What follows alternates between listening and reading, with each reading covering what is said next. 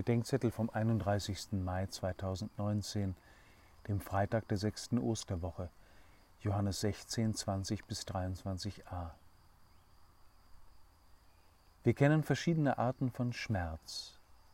Den physischen Schmerz, den Schmerz des Verlustes, der Enttäuschung und der Kränkung.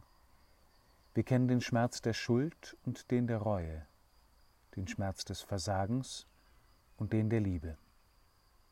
Der Schmerz gehört zum Leben dazu, auch der Schmerz angesichts der Welt und der Kirche. Und manchmal ist des einen Freud, des anderen Leid. Jesus kündet seinen Jüngern Schmerz an. Ihr werdet weinen und klagen, aber die Welt wird sich freuen.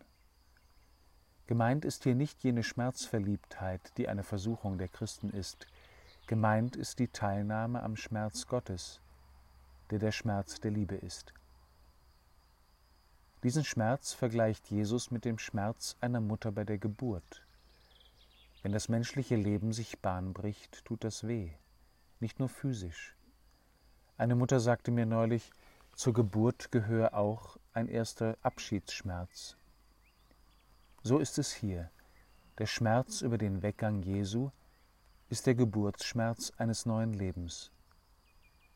Die ganze Schöpfung, sagt der heilige Paulus, liegt in Geburtswehen. Also auch wir, weil in unserem Leben das Reich Gottes und unsere Gotteskindschaft zum Vorschein kommen soll. Unsere Teilnahme am Schmerz Gottes ist Geburtsschmerz für sein Reich, in dem sein Wille wie im Himmel so auf Erden geschieht. Einmal wird das unsere vollkommene Freude sein, die uns keiner mehr nehmen kann. Sie wird uns den Schmerz nicht nur vergessen machen, vielmehr werden wir erkennen, dass er sich gelohnt hat.